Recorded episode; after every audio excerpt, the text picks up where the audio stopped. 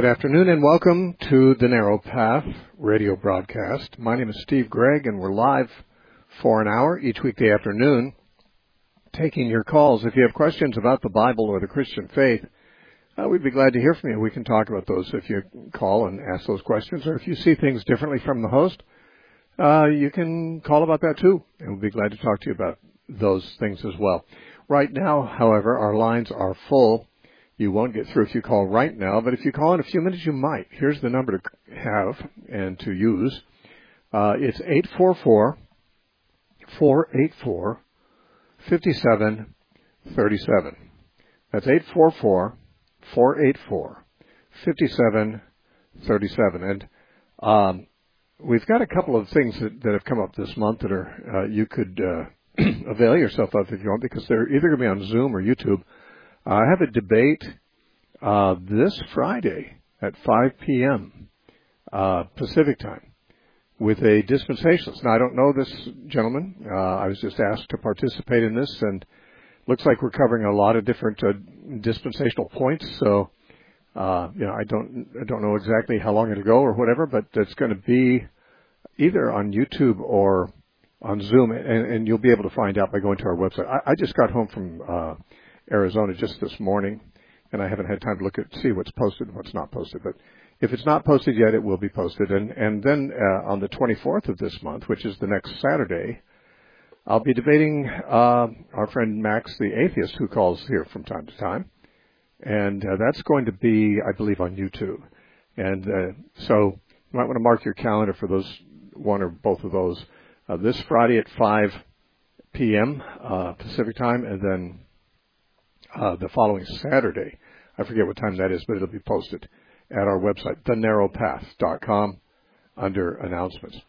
All right, that's all I really have to announce. So let's talk to Ben, who's calling from Atlanta, Georgia. Ben, welcome to the Narrow Path. Thanks for calling. Thank you, Steve, for taking my call. Um, just want to say I really appreciate your ministry and your online resources. I regularly listen to them in the car while, while driving, so thank you for that. Great. Great. Uh, Steve, I have a question. Um, recently, a family member um, who's a male um, shared with us that he is in a relationship with another male, which is a first-time thing for um, for him. What is your view on what the Bible teaches with regards to homosexuality and its acceptance um, in the Bible? And um, what is your view on? I know some there are some preachers out there that teach that the Bible does say that homosexuality is is acceptable, um, but I have not found those verses to be taught right. that way. But I want to get your viewpoint on that because I know it's it's prevalent today and it's uh, it's hitting home for us because it's um, a part of our family now. Yeah, well, that's always hard. Uh, well, first of all, what the Bible indicates is that uh, God created sex to be uh, only uh, used within the grounds of biblical marriage. And, and Jesus defined biblical marriage in Matthew chapter 19, uh, where he said, uh, Don't you remember when God created male and female? He said, uh, A man shall leave his father and mother and cleave to his wife, and the two shall become one flesh. So that's what Jesus defined marriage as. Of course, that's what marriage has always been defined as. Um, until just a couple minutes ago, people all all understood that marriage is between a man and a woman. That doesn't mean there weren't always people with homosexual uh, drives or uh, temptations or interests uh, or practices. There have always been people who've done that, going back to ancient history, of course. Uh, but mm-hmm. but it wasn't it wasn't common for them to marry. Uh, marriage was considered to be a very special kind of uh, relationship that God ordained in the garden, and uh, and that Jesus confirmed, and that's between a man and a woman. So, uh, marriage, at least in the Bible, is strictly speaking what we might call traditional marriage. It wasn't uh, now Jesus wasn't very traditional, but his teaching became the tradition in Western Europe and America because of uh, the influence of Christianity. So, what we call traditional marriage between a man and a woman is what Jesus said marriage is, and that's why we have it as our tradition in this part of the world. Um, now, outside of traditional marriage, or outside of marriage, I should say, uh, sexual activity is forbidden. in Scripture. And when you have uh, sex outside of that uh, kind of marriage, that's what the Bible calls fornication, or in the Greek it's porneia. Now, fornication just refers to any kind of sexual activity outside of the bounds of regular marriage. and uh, so, for example, incest is referred to as fornication in uh, 1 Corinthians 5 1. Um, adultery is referred to as fornication uh, a number of times in the Old Testament when God's talking about how Israel had be, had committed harlotry or fornication, uh, meaning they'd broken their marriage vows to Him. So it's like really adultery. Um, in Luke, or excuse me, in Jude, uh, the sexual behavior of the sodomites is referred to as fornication. So it's obvious that fornication, which is often condemned in Scripture, in fact the Bible says uh, no fornicator will inherit the kingdom of God. It says that a couple times. Once is in uh, 1 Corinthians 6, verses 9 and 10, and the other place is in Galatians 5, verses uh, 19 through uh, 21. It lists multiple things that says those who do these things will not uh, inherit the kingdom of God, and uh, and and fornication is in both lists. In fact, one of the lists mentions specifically homosexual fornication, but uh, it's very clear that the Bible does not allow any form of fornication and uh, sex between two unmarried people, uh, whether they're two males or two females or a male and a female. That's fornication, and uh, and marriage, as as God recognizes it, is only available between a man and a woman. So, unfortunately, for those who really struggle with uh, homosexual desire, there is no biblical legitimate outlet for that sexual expression. and that's that's too bad because the Bible does not condemn people for having a desire. Uh, many times people don't have a choice about what they desire. Um, a married man or woman might desire sex with their neighbor's uh, spouse, but that's you know having that desire is what we call temptation. And Jesus was tempted, but he didn't sin. And we are though we will always uh, be subject to temptation, we'll never, we're not supposed to sin. We're not supposed to submit to it. So, if a person says, "Well, I've never been attracted to the opposite sex. I've always been attracted to same sex," uh, well, that person's in a situation, uh, perhaps like a rather unmarriageable uh, straight person. I mean, there are straight people who'd like to marry, but they just don't have anyone, uh, you know, wanting to marry them, or they're not meeting anyone that they want to marry. Uh, they're not homosexual. They they could conceivably marry, but it's just not happening for them. There's lots of people in that situation, and the Christian uh, teaching is uh, celibacy. Celibacy, unless you are in a marriage.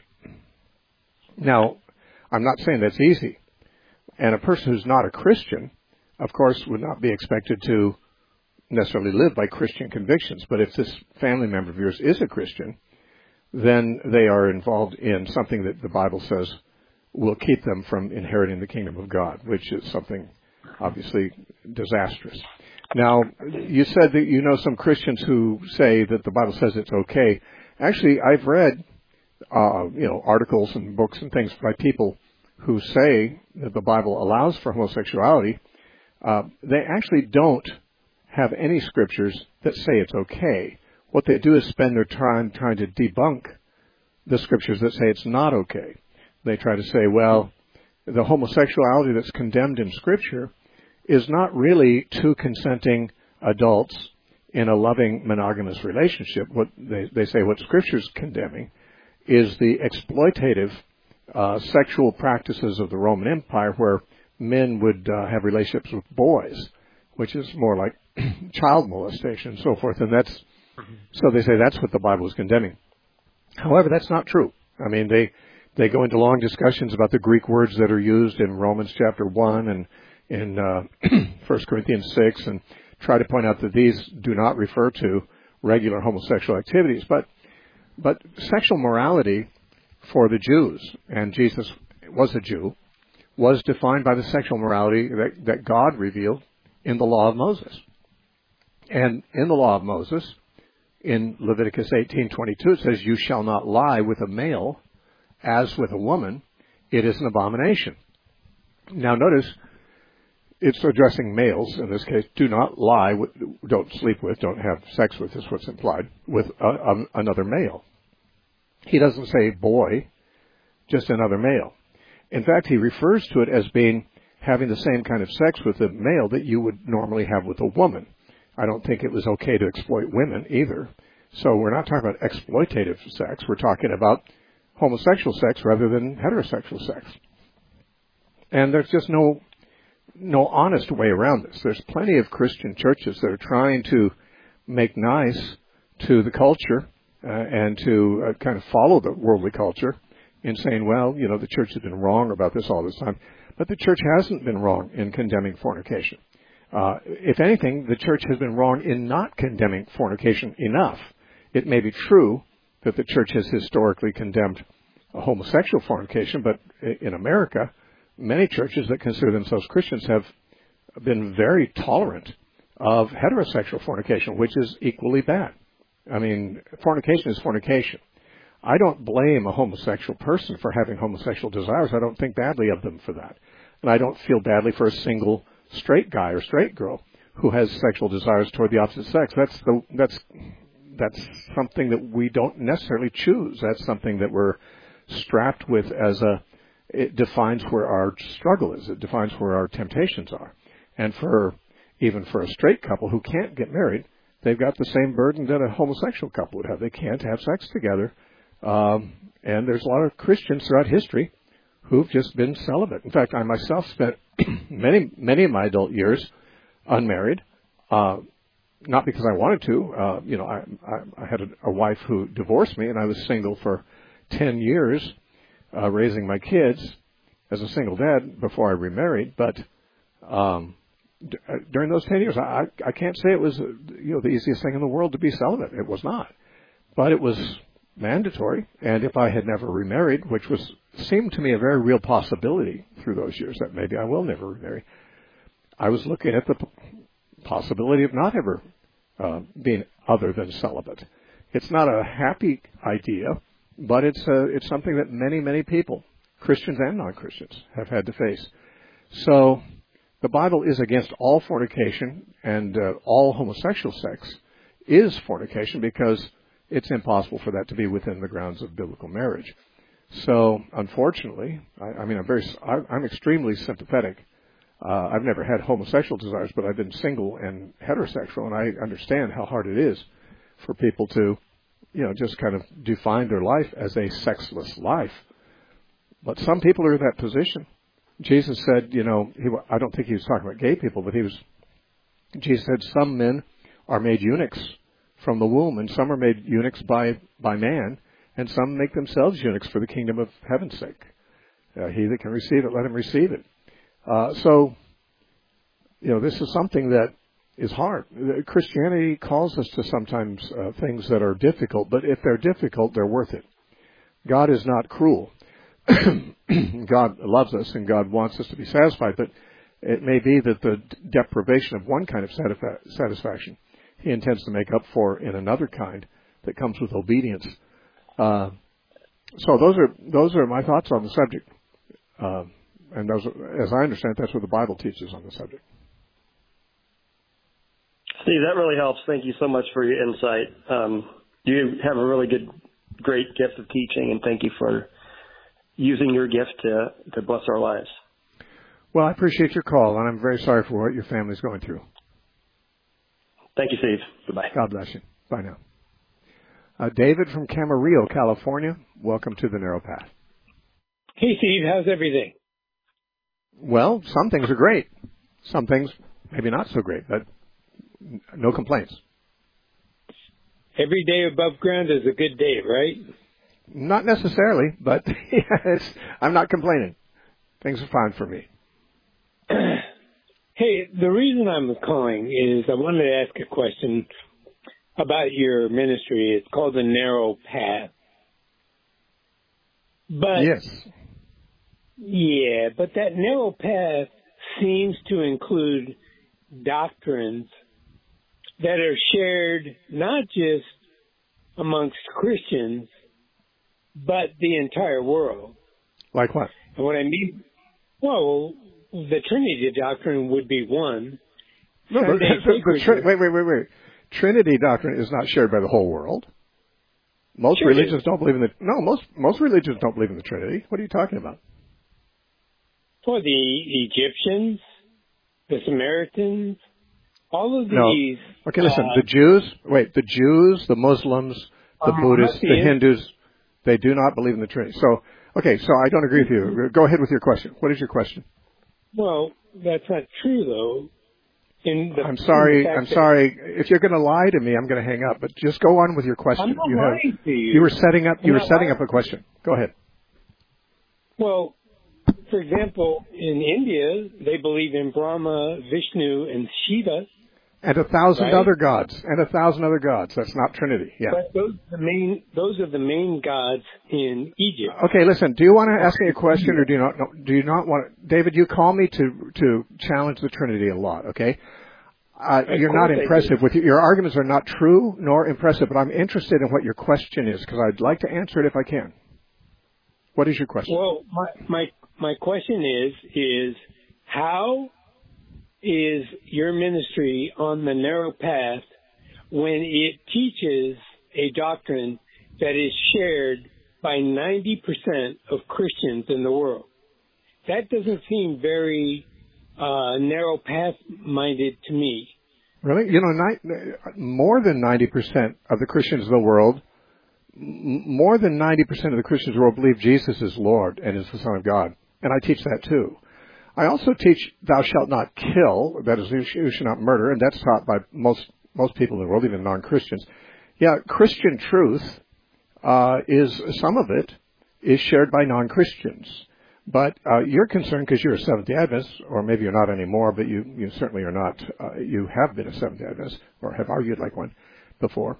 Um, you, uh, you know, you object to certain doctrines, and because you are in a tiny, tiny minority of those who call themselves Christians, and you don't accept, for example, the Trinity and several other Christian doctrines, um, you know, you think, well, I, I must be right because there's so few people who agree with me. I would be more inclined to say uh, the more people who agree who are Christians, uh, the more secure I am in the, in the fact that it's true. But I don't I don't decide that it's true because most Christians believe it because I I have in fact embraced some doctrines that most of the Christians around me did not embrace. I don't I don't choose my doctrines by how many people embrace them, but uh, I I choose them from Scripture. Now, as I read the Scripture, uh, and I'm not reading them through a cultic lens, and I think maybe you are, but as I read the Scripture, I see it, what most Christians see, and that is that God is a Trinity. Now, you know, we disagree about that, obviously, but you were um, you were saying, you know, that that that, that seems inconsistent in calling uh, this program the narrow path. I think what you're suggesting is uh, it, it's suggesting the path is a narrow path, like Jesus said. But why am I so uh, broad-minded as to accept the Trinity doctrine? Well, I don't know that that's broad-minded. That's just following Scripture. But in any case, I will say this: I am somewhat broad-minded about some theological points that I think are not as clear in Scripture as they might be. And there are a number of doctrines that I have sometimes said, you know, I don't care if people agree with me on that doctrine or not. But that's that's those are doctrines that have nothing to do with walking on the path. You see, the path is Jesus. Jesus said, "I'm the way." You know, if you're walking with Jesus, if you if He's your Lord and you're obedient to Him, that's the path. And it's a narrow path because it's uh, there's a lot more ways to be disobedient than there are to be obedient. But uh, the path, in my opinion, is not depi- not defined by the uh, esoteric theological constructs. Uh, in other words, I'm a Trinitarian. I've always been a Trinitarian. I suppose I'll always be one. But I don't I don't judge whether a person is following Jesus by whether they understand the Trinity the same way I do. If they if they're denying Scripture and therefore they're denying the Trinity because they don't, even though they see the Scripture teaches it, then I don't think they're honest Christians or following Jesus at all.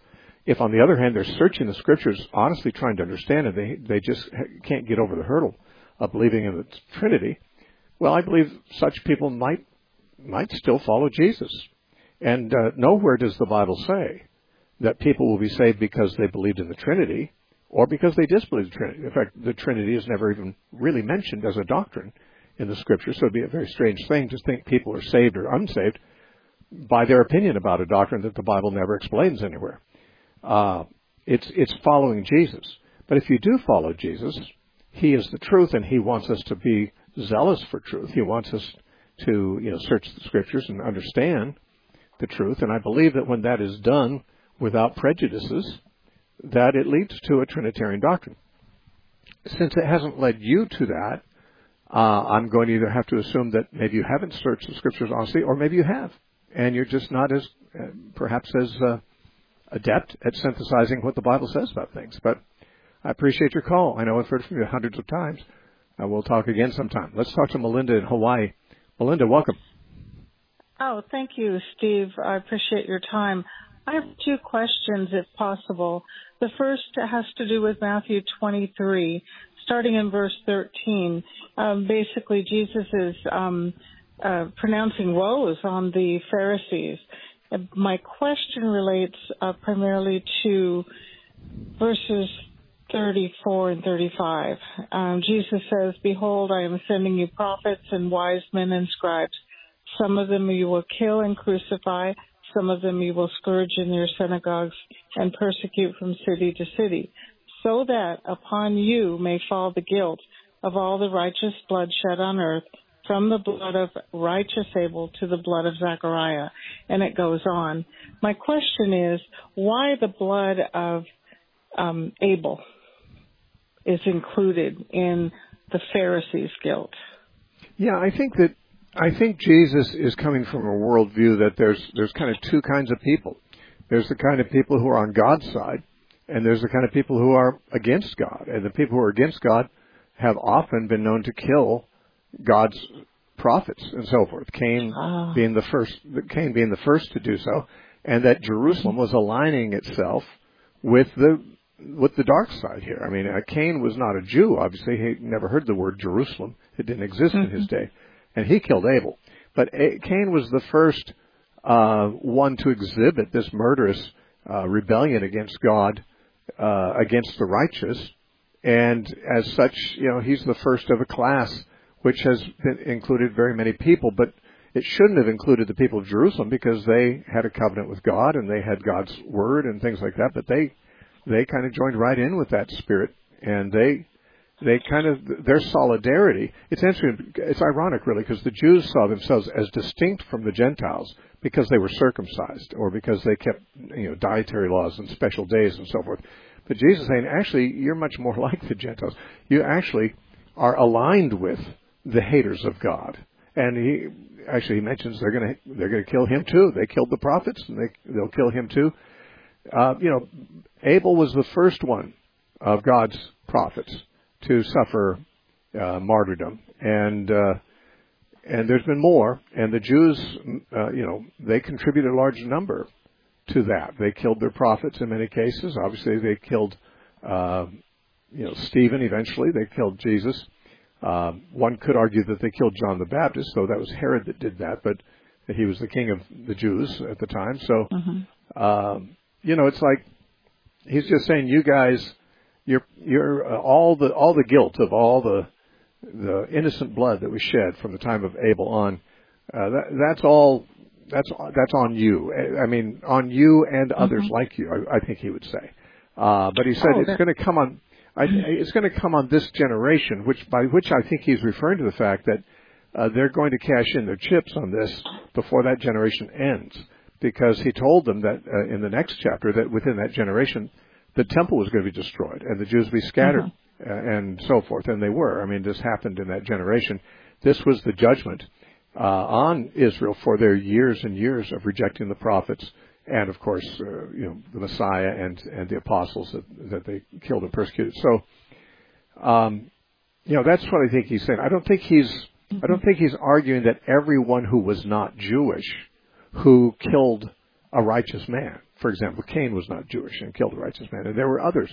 There were pagans that killed righteous men. Some of some of the Christians, of course, after the time Jerusalem was destroyed, were killed by Romans. Uh, you know, and, and martyrs martyrs have not all met their death at the hands of Jerusalem, but Jerusalem had fairly consistently uh, joined that company of those that killed the prophets, and they were going to they're going to get their punishment for it before that generation was over. He said. Oh, that's very helpful, Steve. Thank you. Uh, do you have a moment for yet another question? Sure. Well, maybe, okay. maybe not. I only have about a minute, but I could hold you over if we need to. What's your okay. second question? Thank you. Uh, the question relates to Luke 16. The first half is dealing with the unrighteous manager parable. Um, mm-hmm. And then it, uh, in verse 18, there's one curious um, verse, and that's everyone who divorces his wife yeah. marries another commits adultery. Then it goes right into the rich man and Lazarus. My question is: Is there a segue? Is 18 there to? Uh, am I missing something, or is it just like stuck in there? You know, I don't think I have to hold it over. I, that is that is sort of a verse seemingly out of place.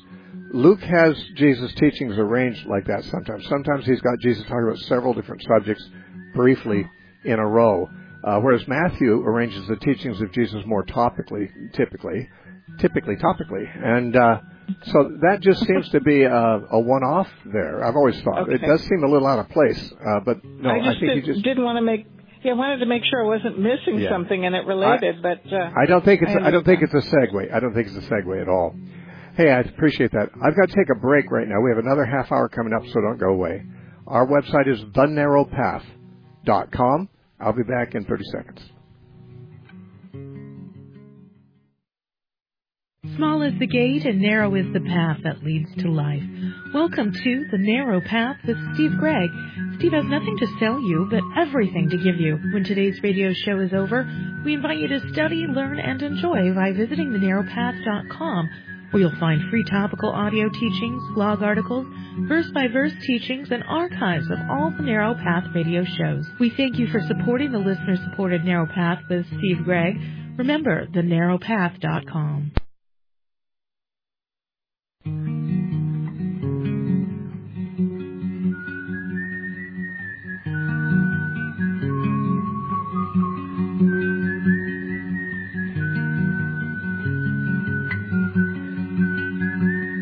Welcome back to the Narrow Path radio broadcast. My name is Steve Gregg, and we're live for another half hour taking your calls. If you have questions about the Bible or the Christian faith, we'll be glad to discuss those with you. If you disagree with the host, we'll be glad to discuss that with you too. Uh, the number to call, although our lines appear to be full again, you can call in a few minutes. There may be a line opening up. The number is 844 484 5737. And our next caller today is Jacob from Portland, Oregon. Hi, Jacob. Hi, Steve. I um, so I was raised uh, to to understand Proverbs four eighteen, where it talks about the the path of the righteous getting brighter. Um, mm-hmm. The organization that I was a part of used that scripture to say that essentially, um, as spiritual things got, um, as there was more understanding uh, as time went on, that this that the leaders were needed to um, help us understand that light, and that's how it would get brighter. And then they also used it to say that when their predictions and or prophetic statements fail to uh, to transpire, then they use it to say, well, the the light just there wasn't time, uh, the light wasn't bright enough yet, as an excuse for when they fail. Uh, what's your understanding of that scripture? Yeah, well, first of all, obviously the group you talked about was a bit cultic, it would seem, and not very honest in their use of scripture. But uh, it, it does say the light of the path, excuse me, the, the path of the just is like the shining sun that shines brighter and brighter until perfect day, or uh, New American Standard I think says till full day. The path of the just or the path of the righteous is like the light of dawn that shines brighter and brighter until uh, the per- full day.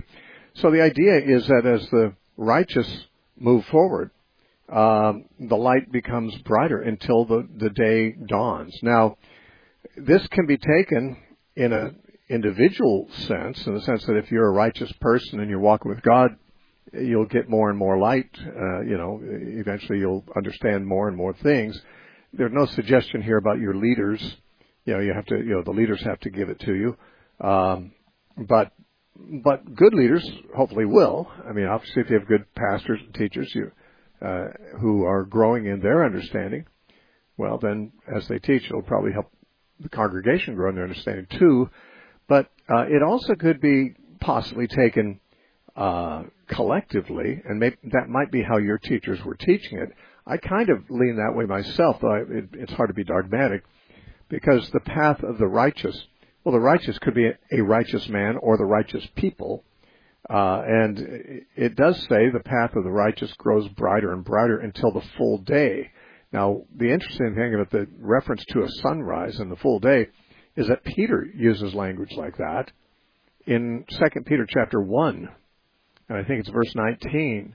He says that you do well to pay heed to the scriptures as unto a light uh, shining in darkness until the the day dawns and the morning star rises in your hearts, which sounds kind of similar. You know, sounds similar to that. You know, until the day dawns, you uh, we Christians are you know the scriptures are guiding us in this dark time until the time that the day dawns. Now, I consider the day dawning being Jesus coming back. I believe that the coming of Christ in a, in a number of places in Scripture is likened to a sunrise, and uh, so that's what I assume is taking place. But Peter does talk about the day star rising in your hearts. Now, the day star usually refers to the planet Venus, uh, and I think any commentary will mention that. Venus was called the morning star or the day star. Of course, Venus doesn't have any light of its own, but it does reflect the sun's light, uh, and it's very bright.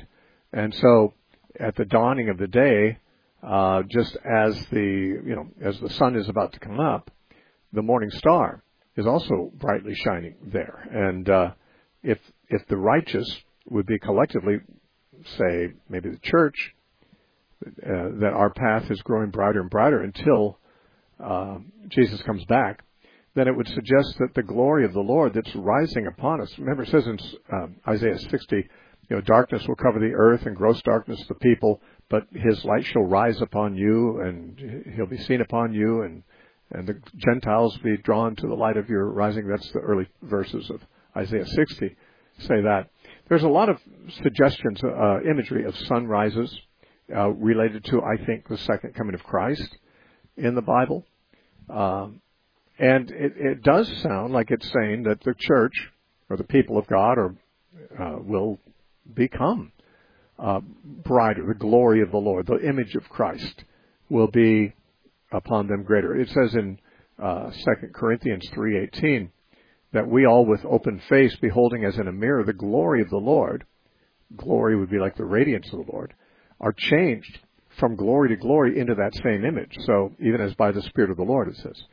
So I mean, there is a change taking place in the people of God to become more and more like Jesus, and that and becoming like Jesus is the glory. That's the hope of glory is to be like Jesus, and uh, so in the in the working of the Holy Spirit in His people, the suggestion seems to be that as time goes on, the the people who are followers of Christ and have Christ in them will become more and more like Him, and uh, and they will be seen as such. The glory of the Lord will be seen on them more and more until Jesus Himself, you know, pops over the horizon like the sun at sunrise.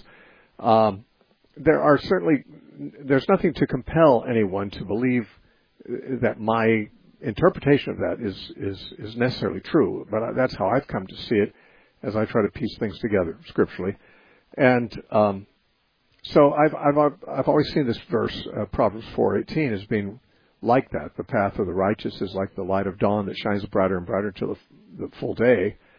Um, you know, P- Jesus told a parable in Mark 4 about a man who sowed seeds in the field. He said, The kingdom of God is like a man who sowed seeds in his field. And he slept and he woke, and it didn't matter whether he was awake or asleep, the seed grew by itself. He said, The, the, the ground produced it, uh, and the seed grew, which is, the, he said, is the kingdom of God. And he said, At first the blade, and then the head of grain on the stalk. He's talking about a wheat stalk here, and then the mature grain in the head. And then he said, and when the mat- the grain is mature, then he puts in the sickle because the harvest has come. So Jesus planted the kingdom when he was here, and it's been growing. He also compared it to a mustard seed growing, uh, very large. And in its growth, in that parable in Mark 4, he suggests the growth is not just in size and, and reach, but in maturity. And, you know, the, the grains in the head of, on the stalk are maturing. And when, and when they're ripe, when they're mature, that's when he puts in the sickle. He says because the harvest has come. So I, my eschatology does suggest that the church, not the world, but the church is going to become more and more like Christ, even if the world becomes darker and darker. And that, uh, you know, his, his goal is that his glory will be seen upon us, uh, and his likeness. So, uh, you know, that may be reading too much into this one verse in Proverbs, but these other verses, mostly from the New Testament, uh, I believe uh, would perhaps justify uh, its inclusion here. Now, the you know when you say your teachers used to use this verse kind of in that way, it sounds like, um, but they said that this is about the teachers. You know, the teachers are going to bring the church forward. Well, maybe they will, maybe they won't. Uh, you know, Jesus didn't mention that. The proverb doesn't mention that. So I, I don't know that. You know, I, it sounds like something teachers might teach in order to give themselves somewhat more prestige. Yeah, well, a, it's you know, Jehovah's Witnesses, so they're known for oh, that. Uh, it's their group, huh? Yeah, I didn't know they taught that particular thing, and I've talked to a lot of JWs, but I didn't know they taught. We've never gotten on that subject. But yeah, that's yeah. interesting. Yeah, but they're false prophecies, right? So they, uh, Jehovah's Witnesses made a lot of false prophecies in the early 20th century, and and for them to say, oh well, you know, the, the light wasn't bright enough yet, or something, you know, uh, right. yeah. that's obviously a, an excuse. That's nothing but an excuse for being wrong. All right. Thank you. Okay, Jacob. Good talking to you, man. Uh, Dan from Green Bay, Wisconsin. Welcome to the Narrow Path. Thanks for calling. Hi, Steve. Um, Hi. Relatively new listener here. I think I discovered you about two months ago, and I've been uh, binging on the radio archives ever since. I'm loving it. Oh, great! I'm glad that's that's uh, meaningful to you. Go ahead. Yeah. So I was reading the Bible this morning. I came across a verse in Matthew 7 that piqued my curiosity, and I didn't really have a full understanding. And I was wondering if maybe you could elaborate on it. Um, uh, 728 it says, And so it was when Jesus had ended these things that the people were astonished at his teaching. And then 29 really piqued my interest for or because he taught them as one having authority and not as the scribes. You know, I'm not wondering, you know, well, how did the scribes teach and how did did that contrast sure. with Jesus' teaching? Sure. Well, uh, teaching with authority or teaching like you have authority means you, you're teaching like you know what you're talking about and that you have the authority to be heard and believed. Um, in others, like like you're an expert. If someone teaches as if he has authority, he's presenting himself as if he's an expert. Now, not everyone who teaches as if they have authority does have authority. There are people who, of course, uh, are faking it. They, they they they want you to think they have authority, and they talk like they do have authority, but in many cases they don't. But Jesus, of course, did. Jesus spoke very much unlike the scribes. Now, how did the scribes speak? Uh, we, you know, the Jewish teachers, the scribes, they did not value originality. Very different from many Christian teachers. Many Christian teachers almost want to make a reputation for themselves by saying things that no one else has ever said. You know, they want to be viewed as original thinkers and so forth like that. Uh, not all not all Christian teachers do, but there's plenty of them that are, and some of them end up leading cults. But I'm not saying that everyone who tells you something you haven't heard before is leading a cult, but that sometimes that happens. But the the the Jewish teachers did not want to come off sounding original. They they they rooted all their teachings, and, and they taught, of course, on the Sabbath in the synagogues. Uh, they would say, Rabbi so and so understands the scripture this way, uh, and Rabbi so and so, another rabbi, sees it this way. Uh, it'd be very common, for example, for uh, a rabbi, um, yeah, a rabbi teaching in the synagogue to uh, root his authority in a previous rabbi who was respected especially Rabbi Shammai or Rabbi Hillel. Both of those were very prestigious rabbis in the generation before Christ, and you know, quoting the rabbis as the as the rabbis are giving their interpretation of Scripture uh, was something that you know the the person who's quoting these famous rabbis is giving the impression that he's in the lineage of uh, you know brilliant men from the past and in no sense wanting to sound original. Now, Jesus wasn't necessarily trying to sound original, but he was pretty original. And he'd say to them, like in chapter 5, two chapters earlier, he said, You've heard that it was said, and then he'll quote something from the Old Testament, but then say, But I say to you, this is how you understand it. Now, that was very different than the rabbis would do it. The, the rabbis, again, did not have any real confidence that they themselves uh, would give the authoritative interpretation, and they didn't speak as if they had any authority, but they would all, always uh, appeal to other more famous rabbis and say, "This is what he said," and and uh, Jesus didn't do that. Jesus didn't attempt to do that. In fact, uh, if he did appeal to what had been said previously, he often disagreed with it and said, "No, that's not right." For example, in Matthew five, he said, "You've heard that it was said, you shall love your neighbor and hate your enemies." Now, the Old Testament does say, it does say you shall love your neighbor, but it nowhere says you shall hate your enemies. That was what rabbis before had taught. Apparently, some of the famous rabbis had said, well, yeah, you have to love your, your neighbor, but your enemies, you, you gotta hate those. And Jesus said, well, you've heard that it said you shall love your uh, neighbor and hate your enemies, but I say, that's wrong. I say love your enemies. Do good to those who persecute you. Bless those who curse you.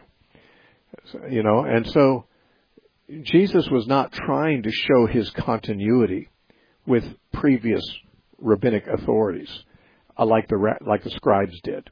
He was just speaking as if he knew, speaking as if he's the one who knows what he's talking about, and uh, and that believing him was the only sensible thing to do. That, I mean, that's the kind of um, way he presented himself.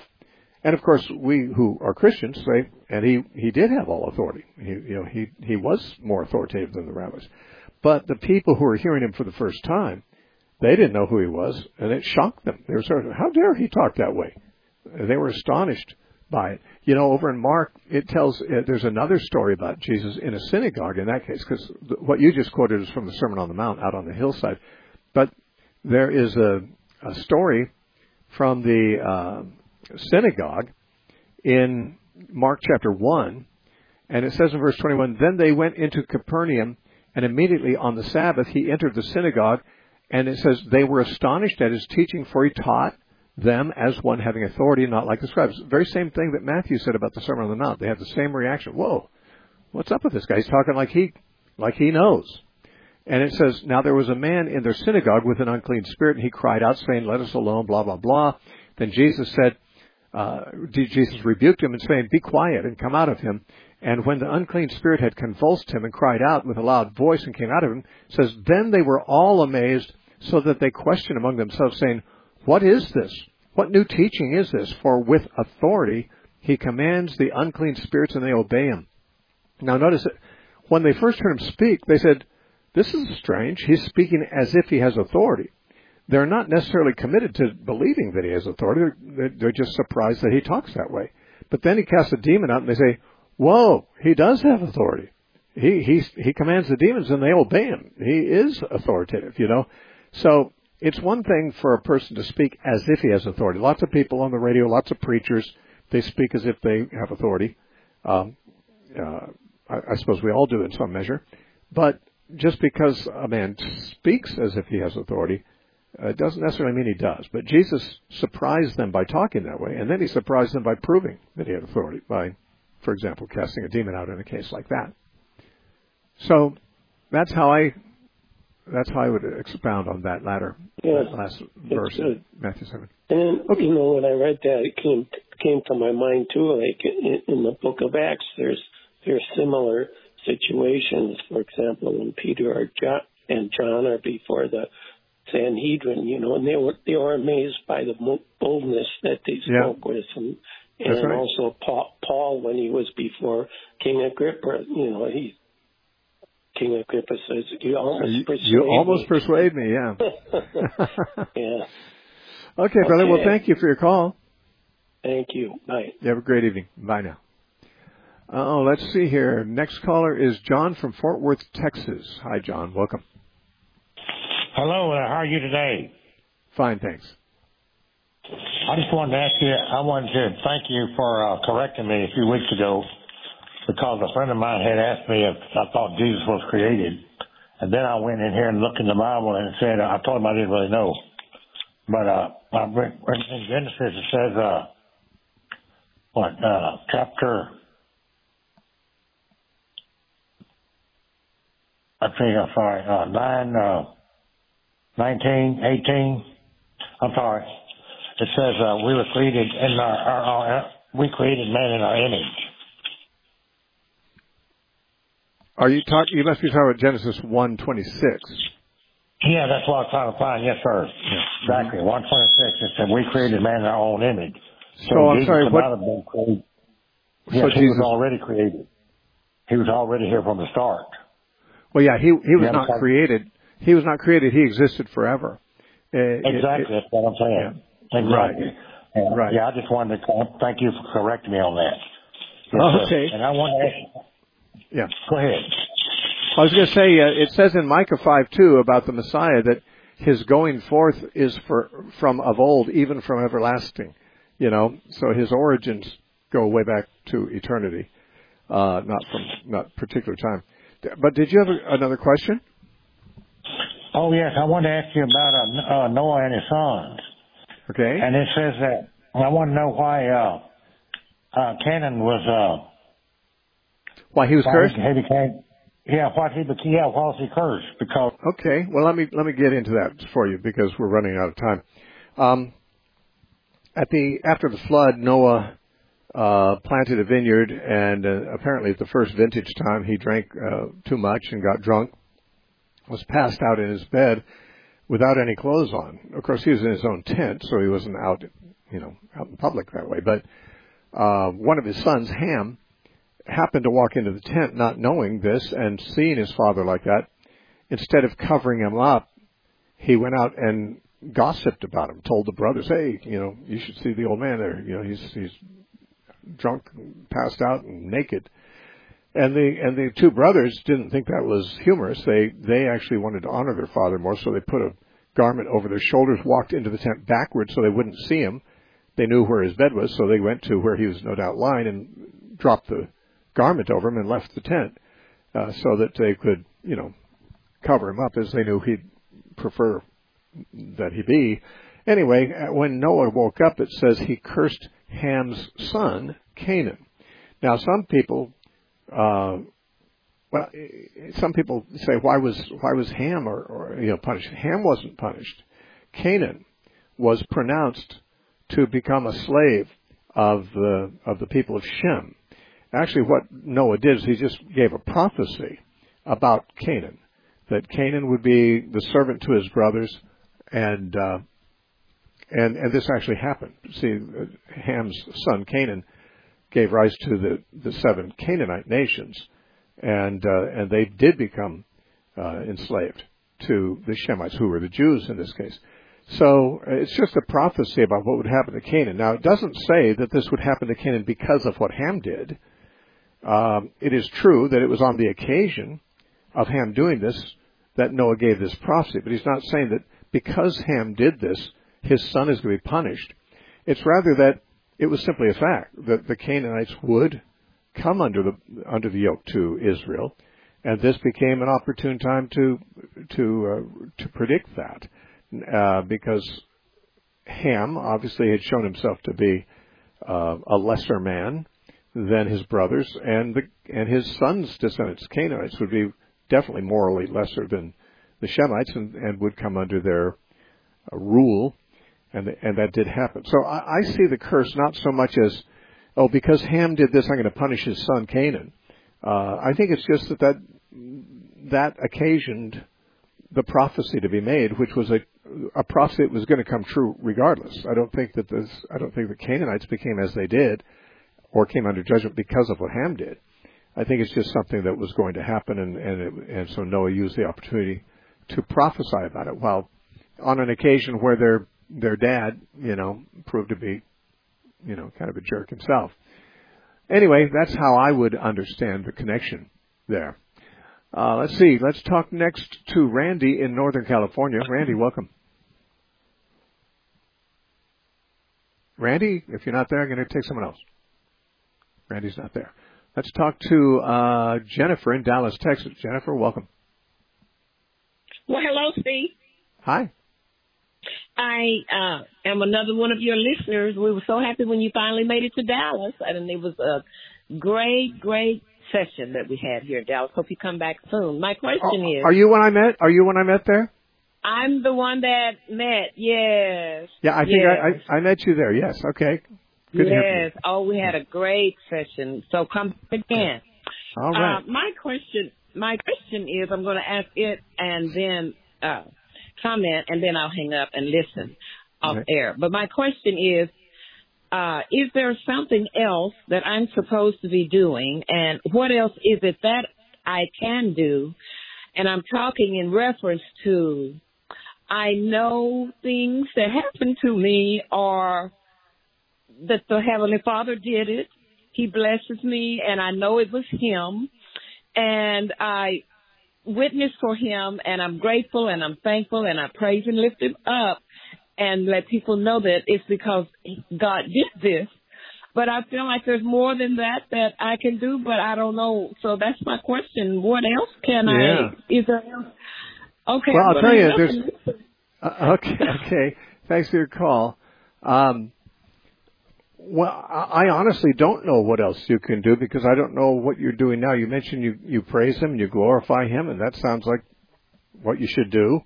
Uh, you know, Paul said, uh, "Whatever you do, in word or deed, uh, do all in the name of the Lord Jesus, giving glory to God by Him." In Colossians chapter uh, three, he said that. I think it's verse seventeen. He also said in uh, 1 Corinthians chapter 10, at I think it's verse 31, uh, Paul said, "Whatever you do, whether you eat or drink, do all to the glory of God." In other words, everything you do is to be done to the glory of God. And I don't know what you do in a given day, or what your job is, or what your connections are, or what ministry you might be in. I, I honestly, I, I mean, although I guess we met, I don't, I don't know you, so I don't know what you do with your time. All I can say is, whatever you do, do it consciously as a service to God and to and to His people, and He'll be happy with it.